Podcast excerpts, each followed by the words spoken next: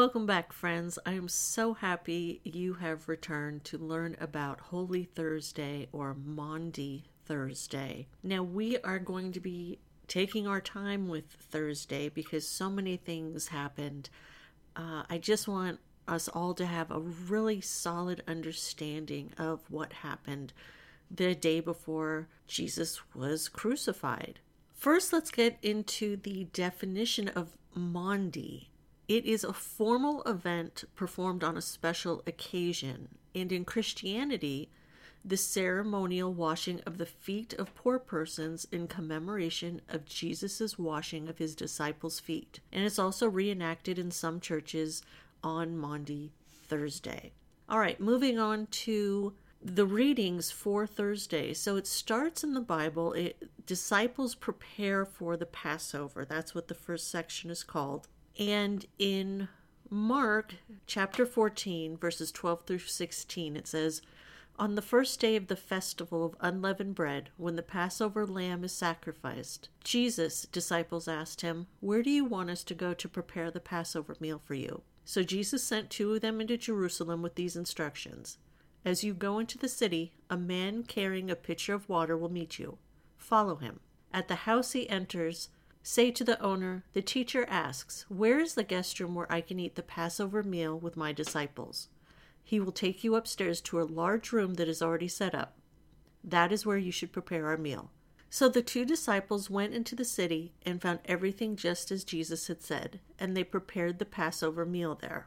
The note for Matthew 26 17, because as you remember, Matthew, Mark, Luke, and John pretty much parallel the events. So we're looking at the note from Matthew 26 17. And it says the Passover took place on one night and at one meal, but the festival of unleavened bread, which was celebrated with it, continued for a week. The people removed all yeast from their homes in commemoration of their ancestors' exodus from Egypt, when they did not have time to let the bread dough rise.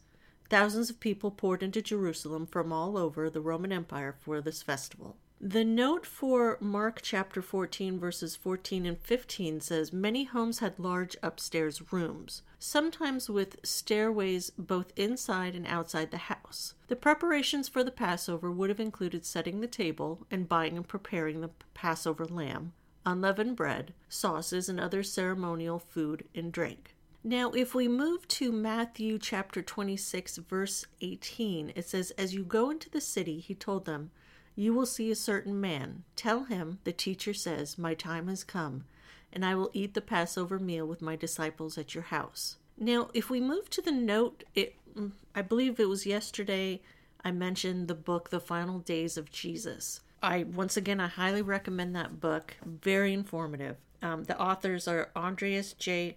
Kostenberger and Justin Taylor. In their book, they mentioned this note Matthew alone records Jesus telling his disciples, My time is at hand, on the morning of the day on which the Passover lamb was sacrificed. Jesus knows that he is about to die, but his disciples and the original hearers consistently fail to grasp the reality of Jesus' predictions. They likely understand his claim in light of their own version of messianic expectations. He is about to force the ultimate confrontation that will lead to his victory over the Jewish religious leaders and the Roman overlords. But Jesus means that the time is at hand for him to be sacrificed as God's Passover lamb in order to atone for the sins of the entire world. Moving on, Jesus washes the disciples' feet. We're going to go over John chapter 13, verses 1 through 20. Before the Passover celebration, Jesus knew that his hour had come to leave this world and return to his Father. He had loved his disciples during his ministry on earth, and now he loved them to the very end. It was time for supper, and the devil had already prompted Judas, son of Simon Iscariot, to betray Jesus. Jesus knew that the Father had given him authority over everything, and that he had come from God and would return to God. So he got up from the table, took off his robe, wrapped a towel around his waist, and poured water into a basin. Then he began to wash the disciples' feet, drying them with the towel he had around him. When Jesus came to Simon Peter, Peter said to him, Lord, are you going to wash my feet? Jesus replied, You don't understand now what I am doing, but someday you will. No, Peter protested, you will never ever wash my feet. Jesus replied, Unless I wash you, you won't belong to me. Simon Peter exclaimed, Then wash my hands and head as well, Lord, not just my feet. Jesus replied, A person who is bathed all over does not need to wash except for the feet to be entirely clean. And you disciples are clean, but not all of you. For Jesus knew who would betray him. That is what he meant when he said, Not all of you are clean. After washing their feet, he put on his robe again and sat down and asked, Do you understand what I was doing? You call me teacher and Lord, and you are right, because that's what I am. And since I, your Lord and teacher, have washed your feet, you ought to wash each other's feet. I have given you an example to follow. Do as I have done to you. I tell you the truth, slaves are not greater than their master, nor is the messenger more important than the one who sends the message. Now that you know these things, God will bless you for doing them. I am not saying these things to all of you. I know the ones I have chosen, but this fulfills the scripture that says, The one who eats my food has turned against me. I tell you this beforehand so that when it happens, you will believe that I am the Messiah. I tell you the truth anyone who welcomes my messenger is welcoming me and anyone who welcomes me is welcoming the Father who sent me. The note for John chapter 13 verse 1 says Jesus knew he would be betrayed by one of his disciples, denied by another, and deserted by all of them for a time. Still he loved them to the very end. God knows us completely as Jesus knew his disciples. He knows the sins we've committed and the ones we will yet commit. Still he loves us. The note for John chapter 13, verses 1 through 17 states Jesus was the model servant, and he showed his servant attitude to his disciples. Washing guests' feet was a job for a household servant to carry out when guests arrived. But Jesus wrapped a towel around his waist, as the lowliest slave would do, and washed and dried his disciples' feet. Even if he, God in the flesh, is willing to serve, we, his followers, must also be servants, willing to serve in any way that glorified God. Are you willing to follow Christ's example of serving? Whom can you serve today? There is a special blessing for those who not only agree that humble service is Christ's way, but who also follow through and do it. Moving to Jesus and the disciples share the Last Supper. We are going to be reading Matthew chapter 26, verses 20 through 30.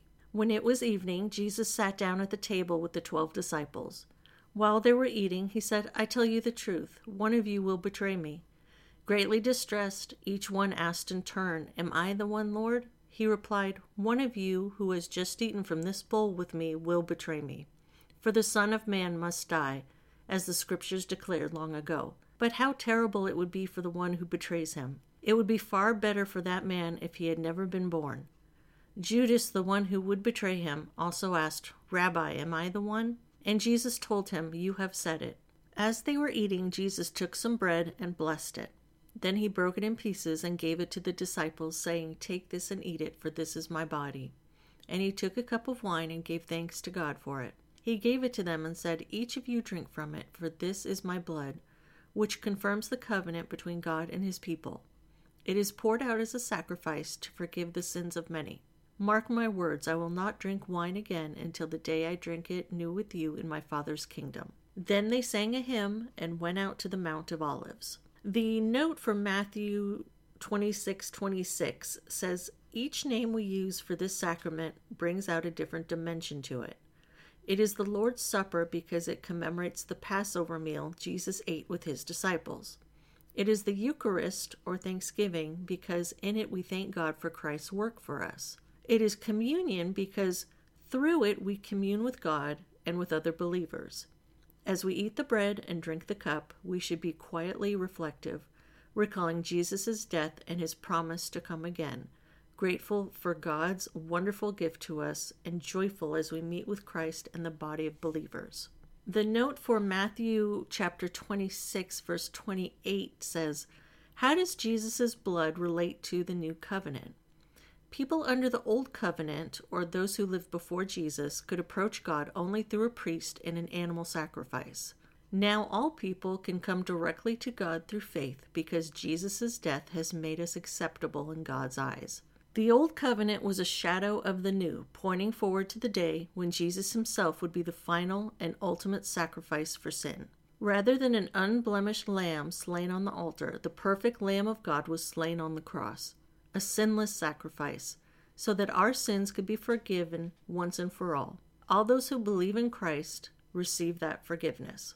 The note for Mark chapter 14, verse 23 states Whatever name your church uses for this event, communion, Lord's Supper, or Eucharist, and on whatever schedule you celebrate it, the importance is that through celebrating communion together, believers experience the presence of Christ. The celebration of communion, one, humbles us before God. We confess our sin and restate our need for Christ to guide us. Two reminds us that we are forgiven. We remember that His shed blood paid the price. Three expresses our oneness in Christ. We are unified in our faith. And four encourages us to recommit. We are reminded to pledge ourselves to serve Him who died for us. And the final days of Jesus authors wrote in their note, it was the Last Supper in a number of ways. The last meal that Jesus would eat with his disciples, the last meal that Jesus would eat in his pre glorified body, and the final Passover meal of the Old Covenant. Jesus was likely looking forward to his meal so intensely because he knew that his upcoming death as the true Passover lamb would bring a fulfillment to the long centuries of Passover celebrations that had pointed forward to the Messiah's final sacrifice for the sins of his people. The true meaning of the Passover sacrifice would soon be revealed and realized. Jesus knows that he will not engage in this kind of celebration with food and wine again until the final messianic banquet, when God's people will experience eternal resurrection life in God's new creation. Jesus himself explains the significance of the bread and wine. The broken bread represents his body, which was about to be broken by blows, scourging, and crucifixion. The wine represents his blood, which is about to be poured out in order to inaugurate the new covenant and to bring forgiveness of sins to many. Now we move on to Jesus predicts Peter's denial. In Mark chapter 14, verses 27 through 31, it says, On the way, Jesus told them, All of you will desert me, for the scriptures say God will strike the shepherd, and the sheep will be scattered. But after I am raised from the dead, I will go ahead of you to Galilee and meet you there. Peter said to him, Even if everyone else deserts you, I never will. Jesus replied, I tell you the truth, Peter, this very night before the rooster crows twice, you will deny three times that you even know me. No, Peter declared emphatically, even if I have to die with you, I will never deny you. And all the others vowed the same. And the note from Mark 14:31 says Peter was so emphatic, it is easy to say we are devoted to Christ, but our claims are meaningful only when they are tested in the crucible of persecution. We need the Holy Spirit, not boastfulness and human resolve. We must never discount our vulnerability to pride, greed, or even indifference. And in John chapter 31, verses 31 through 38, it says, As soon as Judas left the room, Jesus said, The time has come for the Son of Man to enter into his glory, and God will be glorified because of him. And since God receives glory because of the Son, he will soon give glory to the Son. Dear children, I will be with you only a little longer, and as I told the Jewish leaders, you will search for me, but you can't come where I am going. So now I am giving you a new commandment love each other, just as I have loved you. You should love each other. Your love for one another will prove to the world that you are my disciples. Simon Peter asked, Lord, where are you going? And Jesus replied, You can't go with me now, but you will follow me later. But why can't I come now, Lord? he asked. I'm ready to die for you. Jesus answered, Die for me. I tell you the truth, Peter, before the rooster crows tomorrow morning, you will deny three times that you even know me. And the note for John chapter 13, verses 31 through 38 says, John describes these few moments in clear detail. We can see that Jesus knew exactly what was going to happen. He knew about Judas and about Peter, but he did not change the situation, nor did he stop loving them. In the same way, Jesus knows exactly what you will do to hurt him, yet he still loves you unconditionally and will forgive you whenever you ask him. Judas couldn't understand this, and his life ended tragically. Peter understood, and despite his shortcomings, his life ended triumphantly because he never let go of his faith in the one who loved him. Moving on to Jesus is the way to the Father, because we're just we're going section by section. In John chapter 14, verses 1 through 14, it states, Don't let your hearts be troubled. Trust in God and trust also in me. There is more than enough room in my Father's home. If this were not so, would I have told you that I am going to prepare a place for you? When everything is ready, I will come and get you, so that you will always be with me where I am. And you know the way to where I'm going. No, we don't know, Lord, Thomas said. We have no idea where you're going, so how can we know the way? Jesus told him, I am the way, the truth, and the life. No one can come to the Father except through me. If you had really known me, you would know who my Father is. From now on, you do know him and have seen him. Philip said, Lord, show us the Father, and we will be satisfied. Jesus replied, Have I been with you all this time, Philip, and yet you still don't know who I am? Anyone who has seen me has seen the Father. So why are you asking me to show him to you. Don't you believe that I am in the Father and the Father is in me? The words I speak are not my own, but my Father who lives in me does his work through me. Just believe that I am in the Father and the Father is in me, or at least believe because of the work you have seen me do. I tell you the truth anyone who believes in me will do the same works I have done, and even greater works, because I am going to be with the Father. You can ask for anything in my name, and I will do it, so that the Son can bring glory to the Father. Yes, ask me for anything in my name, and I will do it. And we have a couple notes. And the note for John chapter 14, verses 5 and 6 states this is one of the most basic and important passages in Scripture. How can we know the way to God? Only through Jesus. Jesus is the way because he is both God and man. By uniting our lives with His, we are united with God. Trust Jesus to take you to the Father, and all the benefits of being God's child will be yours. And finally, the note for John chapter 14, verse 14 says, When Jesus says we can ask for anything, we must remember that our asking must be in His name. That is, according to God's character and will. God will not grant requests contrary to his nature or his will, and we cannot use his name as a magic formula to fulfill our selfish desires. If we are sincerely following God and seeking to do his will, then our requests will be in line with what he wants. Moving on to Jesus promises the Holy Spirit. In John chapter 14, verses 15 through 19, it says, If you love me, obey my commandments, and I will ask the Father and he will give you another advocate who will never leave you. He is the Holy Spirit who leads into all truth. The world cannot receive him because it isn't looking for him and doesn't recognize him. But you know him because he lives with you now and later will be in you. No, I will not abandon you as orphans. I will come to you. Soon the world will no longer see me, but you will see me. Since I live, you also will live. And the note for John chapter 14, verses 15 and 16 states Jesus was soon going to leave the disciples, but he would remain with them. How could this be? The advocate, the Spirit of God Himself, would come after Jesus was gone to care for and guide the disciples. The regenerating power of the Spirit came on the disciples just before Jesus' ascension, and the Spirit was poured out on all the believers at Pentecost, shortly after Jesus had ascended to heaven. The Holy Spirit is the very presence of God within us and all believers, helping us live as God wants and building Christ's church on earth. By faith, we can appropriate the Spirit's power each day. And the note for John chapter 14, verses 30 and 31 says Although Satan, the ruler of this world, was unable to overpower Jesus, he still had the arrogance to try. Satan's power exists only because God allows him to act. But because Jesus is sinless, Satan has no power over him. If we obey Jesus and align ourselves closely with God's purposes, Satan has no power over us. Jesus teaches about the vine and the branches. In John chapter 15 verses 1 through 5 states, I am the true grapevine and my Father is the gardener. He cuts off every branch of mine that doesn't produce fruit, and he prunes the branches that do bear fruit so they produce even more. You have already been pruned and purified by the message I have given you. Remain in me, and I will remain in you.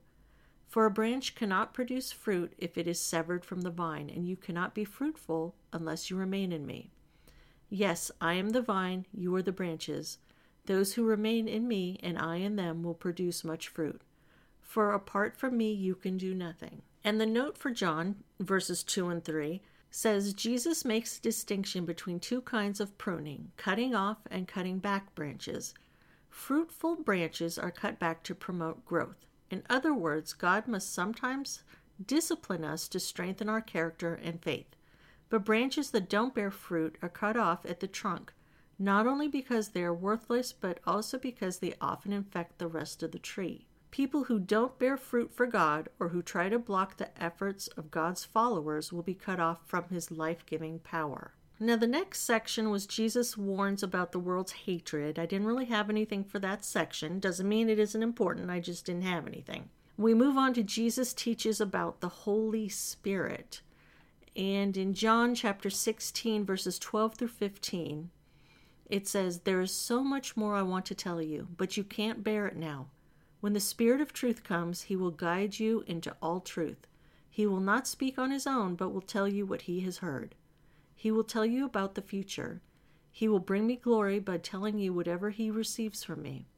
All that belongs to the Father is mine. This is why I said, The Spirit will tell you whatever he receives from me.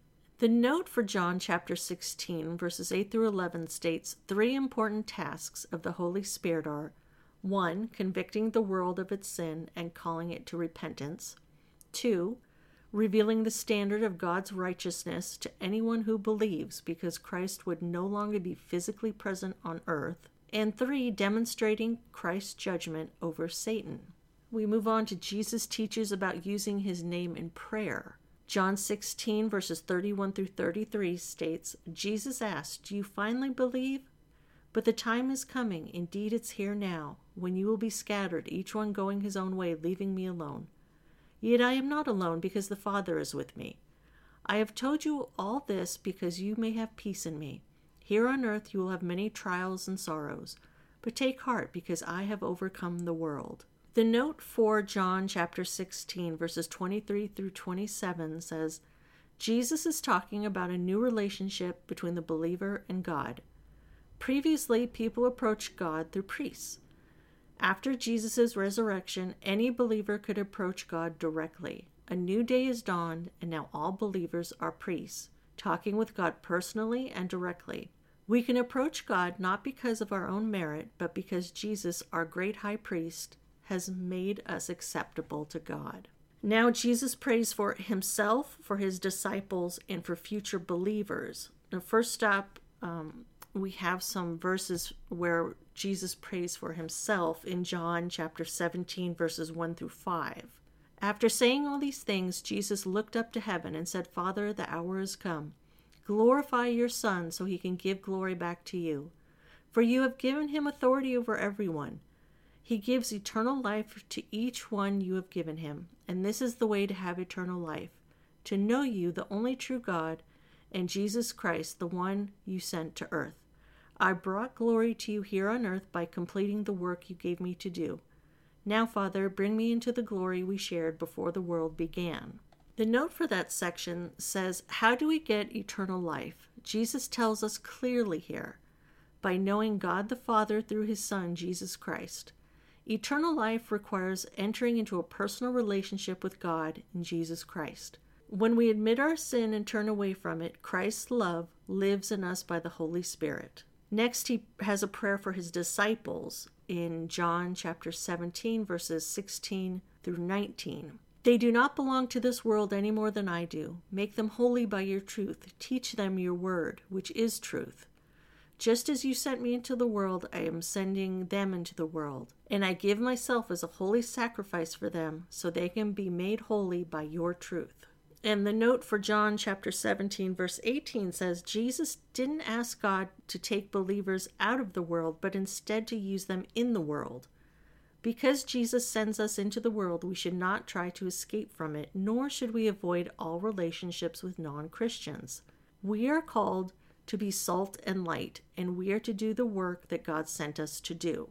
And as a side note, The salt and light is found in Matthew chapter 5, verses 13 through 16, and I highly recommend reading those verses and then researching what they mean. And Jesus' prayer for future believers in John chapter 17, verses 20 and 21 says, I am praying not only for these disciples, but also for all who will ever believe in me through their message. I pray that they will all be one, just as you and I are one, as you are in me, Father, and I am in you. And may they be in us, so that the world will believe you sent me. Next, Jesus agonizes in the garden and we're going to be reading Mark chapter 14, verses 32 through 42. They went to the olive grove called Gethsemane, and Jesus said, Sit here while I go and pray. He took Peter, James, and John with him, and he became deeply troubled and distressed. He told them, My soul is crushed with grief to the point of death. Stay here and keep watch with me. He went on a little farther and fell to the ground. He prayed that, if it were possible, the awful hour awaiting him might pass by. Abba, Father, he cried out, everything is possible for you. Please take this cup of suffering away from me, yet I want your will to be done, not mine. Then he returned and found the disciples asleep. He said to Peter, Simon, are you asleep? Couldn't you watch with me even one hour? Keep watch and pray so that you will not give in to temptation. For the spirit is willing, but the body is weak. Then Jesus left them again and prayed this same prayer as before. When he returned to them again, he found them sleeping, for they couldn't keep their eyes open, and they didn't know what to say. When he returned to them the third time, he said, Go ahead and sleep, have your rest. But no, the time has come. The Son of Man is betrayed into the hands of sinners. Up, let's be going. Look, my betrayer is here.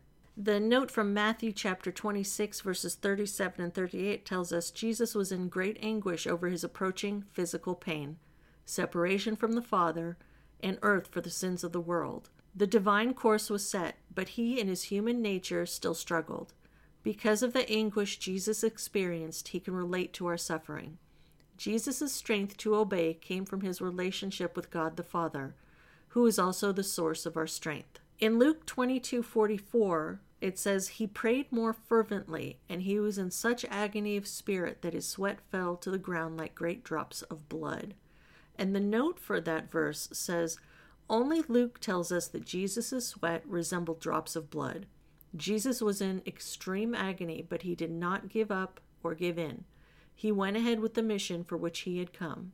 And finally, the final days of Jesus authors provided this note Luke provides two additional details. We already spoke about the blood, but in the absence of human support, God did not leave Jesus alone but sent an angel to strengthen him. So, like I said before, I know that was quite a bit to take in, but I feel like this is going to give all of us just a solid foundation as to what happened on the day before Jesus was crucified. I always recommend going back and just reading all of it because it's all so important.